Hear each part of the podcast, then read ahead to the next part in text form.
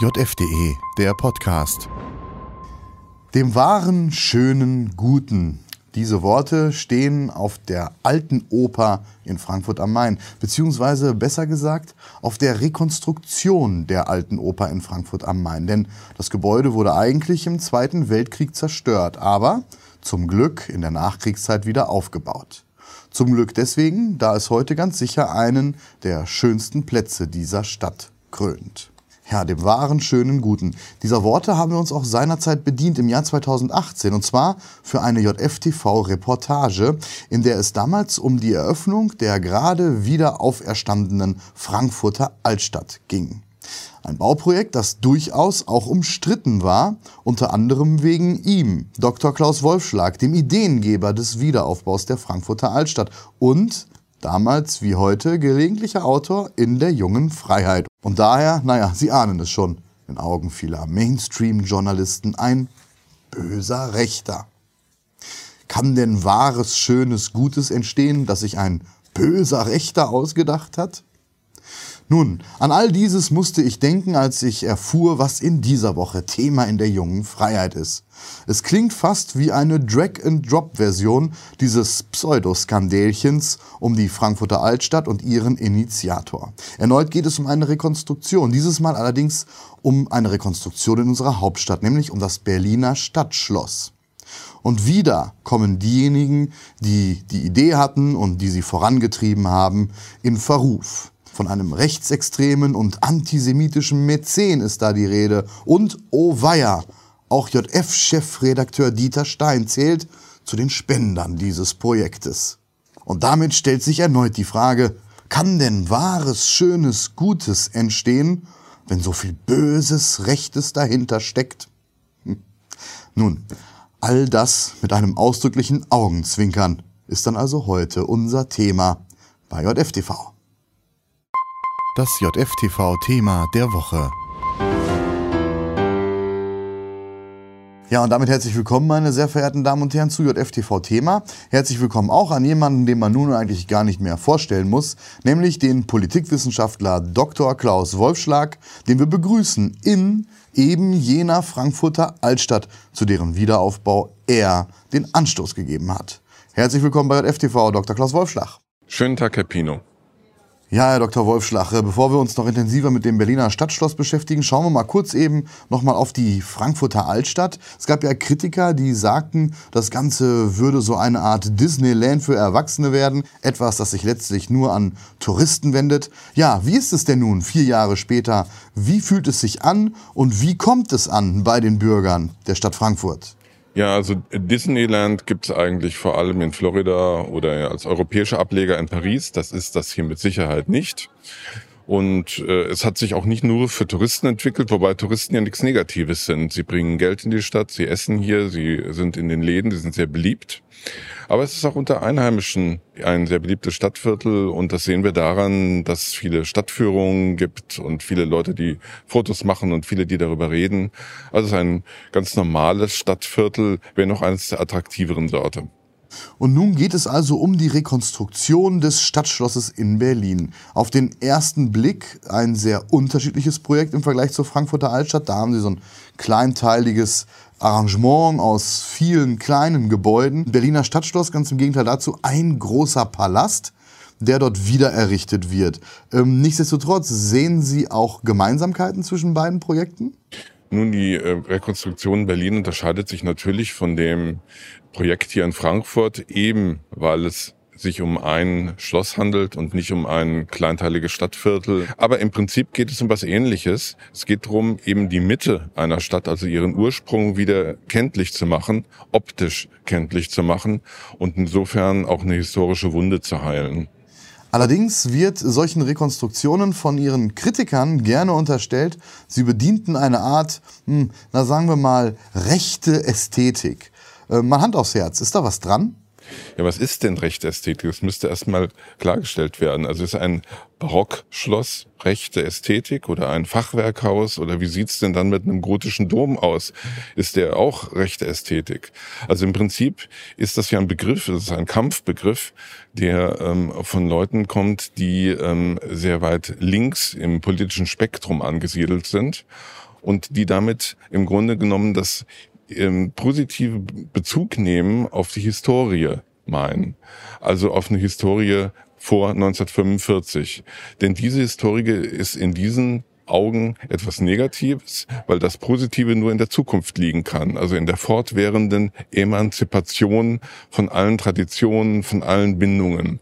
Und das hat was mit Familie zu tun, da geht es ums Familienbild, da geht es um gewisses Brauchtum und das äh, schlägt sich natürlich auch in dem Architekturverständnis dann wieder.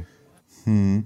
Ja, einer, für den das gilt, was Sie da gerade geschildert haben, ist der Architekturtheoretiker Professor Philipp Oswald. Der kritisierte damals auch das Projekt der Frankfurter Altstadt, zum Beispiel im Deutschlandfunk. Da nannte er auch Sie, Herr Wolfschlag, beim Namen ähm, und sprach davon, es sei pikant, wenn jemand wie Sie ein solches Projekt initiiert habe, denn Sie seien ein rechter Ideologe. Jetzt war es wieder eben jener Professor Philipp Oswald, der die aktuelle Debatte nun zum Berliner Stadtschloss ganz entscheidend mit angestoßen hat. Und zwar mit einem Gastbeitrag im Tagesspiegel, wo er insbesondere den Mäzen dieses Projektes, nämlich den mittlerweile verstorbenen Bankier Erhard Bödecker, als antisemitisch verleumdete. Verleumdet deshalb, da er offenbar auch ein Zitat des Herrn Bödecker falsch wiedergegeben hat um eben den Eindruck, den falschen Eindruck des Antisemitismus zu erwecken. Das erinnert alles sehr an die Kritik, die eben dieser Oswald seinerzeit mit Blick auf die Altstadt auch Ihnen gegenüber äußerte. Ähm, Herr Wolfschlag, wer ist eigentlich dieser Professor Philipp Oswald? Also Philipp Oswalds Biografie unterscheidet sich eigentlich nicht äh, maßgeblich von den Biografien anderer Aktivisten jener Jahre. Er war hier unter anderem äh, in der Startbahn West ähm, Bewegung äh, im Frankfurter Flughafen aktiv. Er war Vorstandsmitglied und Sprecher der Frankfurter Grünen und dann ist er ähm, zum Bauhaus in Dessau ähm, äh, ernannt worden, wo er nach fünf Jahren dann keine Vertragsverlängerung erfahren hat und ist zudem als Professor in Kassel tätig. Das ist nichts Außergewöhnliches und eigentlich äh, steht sein eigenes Werk auch im starken Widerspruch zu der öffentlichen Aufmerksamkeit, die ihm zuteil wird. Das liegt eben vor allem daran, dass es so einen Resonanzboden in der Presse gibt. Also es gibt viele Leute im Tagesspiegel und in der Zeit und in der FAZ, die eben solchen Leuten ein Forum bieten, das sie eigentlich aufgrund ihres Lebenswerks äh, nicht unbedingt verdient haben. Mal umgekehrt geschaut, für was für eine Ästhetik stehen denn eigentlich diese Leute? Hm, das ist ja ein, breites Spektrum. Also muss man jetzt fragen, äh, meint man mit Linken irgendwelche Linksautonomen oder meint man solche Professoren wie Herrn Oswald? Und ähm, naja, was ist in diesen Kreisen so zurzeit angesagt? Da ist halt Sichtbeton angesagt und ein Minimalismus und vielleicht das ein oder andere Bauhaus, äh, Detail, ein Lämpchen hier und dort. Ähm, das ist letztlich auch völlig irrelevant. Jedem ist es selbst überlassen, wie er sich da einrichtet und wohlfühlt. Mhm. Allerdings, ganz so irrelevant ist das alles nicht, nämlich dann, wenn es um öffentliche Räume geht, also zum Beispiel um Stadtplanung. Ähm, da scheint sehr wohl viel Ideologie auch in Architektur einzufließen, allerdings genau von jener Seite, die das immer den angeblich Rechten unterstellt. Nehmen wir als Beispiel ähm, den Palast der Republik, der dort stand, wo nun das Stadtschloss entstand und dessen Verschwinden so manch ein Linker offenbar, mutmaßlich auch aus ideologischen Gründen, zu bedauern scheint und sich ihn wohl lieber als das Stadtschloss zurückwünschen würde. Nehmen Sie als Beispiel das Europaviertel. Ach, ja welches eigentlich? Das in Stuttgart oder das in Frankfurt oder das in Berlin? Ist ja auch egal. Sieht alles gleich aus, als wolle man auf Teufel komm raus verhindern, dass Städte sich noch unterscheiden, dass Menschen sich noch irgendwie mit ihrer Heimat identifizieren können. Stellt sich da nicht umso mehr die Frage, wie viel linke Ideologie steckt eigentlich in moderner Architektur? Nun, Architektur folgt einerseits Ideologie, andererseits auch bestimmten wirtschaftlichen Zwängen, andererseits einfach reinem Opportunismus und Zeitgeist. Und dass wir natürlich in einem Zeitalter der Globalisierung leben und die Städte äh, in diesem Sinne immer mehr vereinheitlicht werden, das sehen wir ja schon an diesen äh, schrecklichen wärmegedämmten Kästen, die in jeder Stadt entstehen und die in jeder Stadt stehen könnten, das ist offenkundig. Und natürlich ist es dann eine Ideologie zu sagen, wir wollen auch gar keine Stadt mehr, die erkennbar ist oder die sich unterscheidet von anderen Städten. Aber letztlich ist sowas wie der Palast der Republik oder auch das Technische Rathaus, das einmal hier stand, an dieser Stelle, wo ich heute stehe, äh, nur ein Vorwand. Denn niemand würde nach dem Palast der Republik, der ja auch ein Symbol für ein totalitäres Regime ähm, gewesen ist, würde nach diesem Palast der Republik krähen, wenn dort heute ein Shoppingcenter stehen würde mit H&M und Burger King unten. Das würde niemanden interessieren. Nein, es geht darum, dass diese Wiederaneignung von Geschichte, dieses positive Verhältnis zur Geschichte ähm, dort stört und aus diesem Grund wird nun der Palast der Republik als das Nonplusultra hochgelobt. Ja, nur will dem halt so recht keiner folgen. Den Palast der Republik wie Sie gerade richtig angemerkt haben, den will offenbar kaum jemand wieder zurück. Also braucht es andere Methoden. Zum Einsatz kommt jene der Diskreditierung. Sie haben es am eigenen Leibe erlebt. Wie genau läuft das ab? Die Methode zur Diskreditierung solcher Projekte ist ja eine ganz einfache. Also wenn in der Bundesrepublik eine bestimmte Elite in den Medien und in der Politik und im Kulturwesen so getriggert ist, und das wurde sie ja seit Jahrzehnten, dass rechts immer etwas Böses und Dämonisches und Schlechtes ist, dann muss man nur jemanden irgendwo als rechts ähm, ankritteln und schon ergeben sich die gewünschten Reaktionen. Das sind dann Reflexe, die sich ergeben. Und wenn man das will, macht man das natürlich in böswilliger Absicht und will ein Projekt beschädigen. Jetzt kann man fragen, warum will man denn so ein Projekt wie das Berliner Stadtschloss beschädigen? Denn das steht ja nun schon und na gut, das ist dann vielleicht so ein böswilliges Nachtreten, aber es geht ja auch hier um ein Symbol für die Zukunft. Man will zukünftigen Initiativen sagen, passt schön auf, macht sowas nicht, denn eure Spender die äh, zerren wir dann an die Öffentlichkeit und euch zerren wir an die Öffentlichkeit und euch machen wir dann nieder und euch nennen wir rechts und dann kommt ihr in die Presse und die, bekommt eine negative Presse. Also das ist alles eine ähm, sehr perfide Strategie.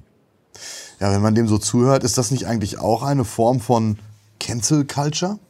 Ja, selbstverständlich ist das eine Art von Cancel Culture. Das ist ein Ableger der Cancel Culture.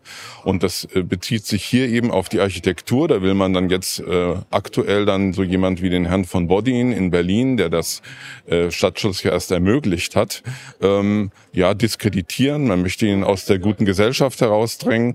Aber das findet sich in ganz vielen Bereichen. Ob man äh, in die Musik geht, in die Kunst geht, in, ähm, in den journalistischen Bereich, ins Kabarett. Also also da werden immer wieder Leute rausgedrängt, um eben so einen Einheitsbrei in der Meinung zu erzeugen. Wie genau läuft das jetzt beim Berliner Stadtschloss ab? Ähm, wie greift man da die Leute an? Welche Argumente kommen da zum Einsatz? Man muss dazu sagen, dass dieser Förderverein ja zurzeit massiv gemobbt wird. Also er wird von der Stiftung äh, Humboldt Forum und dem Herrn äh, Dorgalow, der diesem, dieser vorsteht, äh, gemobbt. Die dürfen ihre ähm, Broschüren nicht im Humboldt-Forum auslegen. Sie dürfen keine Werbung dort machen. Sie werden in so eine Schmuddelecke verbannt. Sie werden kaum erwähnt, im Gegensatz zum Palast der Republik, der ähm, dort äh, zurzeit groß gehypt wird.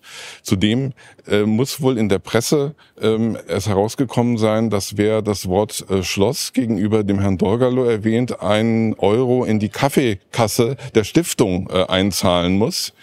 Und äh, all diese Vorwürfe hat also jetzt der Förderverein mal aufgelistet und hat das in seinem Extrablatt, ähm, das ist äh, diese Schrift, ähm, äh, dargelegt. Dieses Extrablatt ist also auch kostenlos bei ihm erhältlich und äh, dort gibt es sehr viele Antworten auf diese Problematik.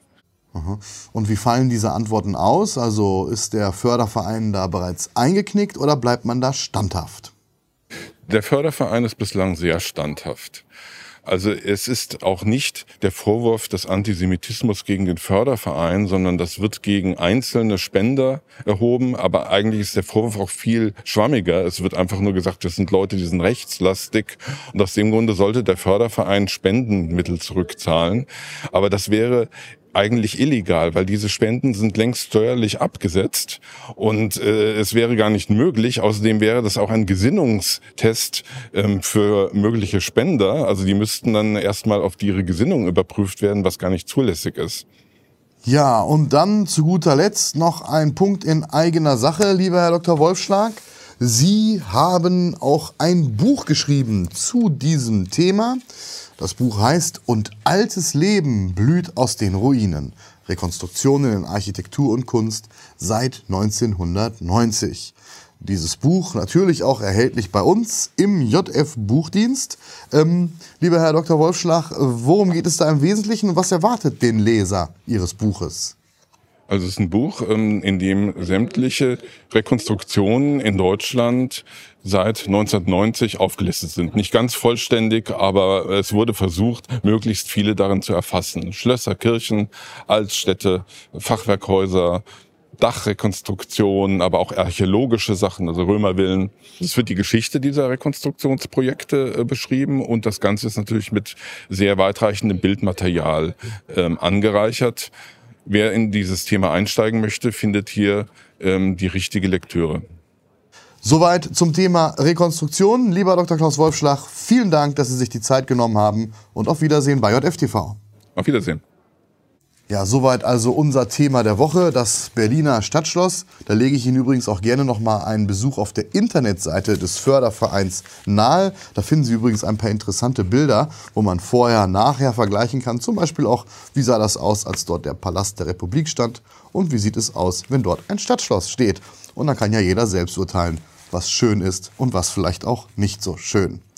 Und wenn Sie die Philipp Oswalds und wie sie alle heißen ärgern wollen, dann geht das ja ganz einfach mit einer Spende an eben diesen Förderverein. Auch das mit einem Augenzwinkern an Sie, meine sehr verehrten Damen und Herren. Ja, all das und viele weitere spannende Themen finden Sie also in der aktuellen Ausgabe. Die empfehle ich wie immer zur Lektüre. Das geht zum Beispiel mit einem Digital-Abo. Alle Infos dazu unter jf.de slash probelesen. Das war's von meiner Seite. Vielen Dank und bis zum nächsten Mal bei JFTV. Das JFTV-Thema der Woche. JFDE, der Podcast. Ein Angebot der jungen Freiheit. www.jungefreiheit.de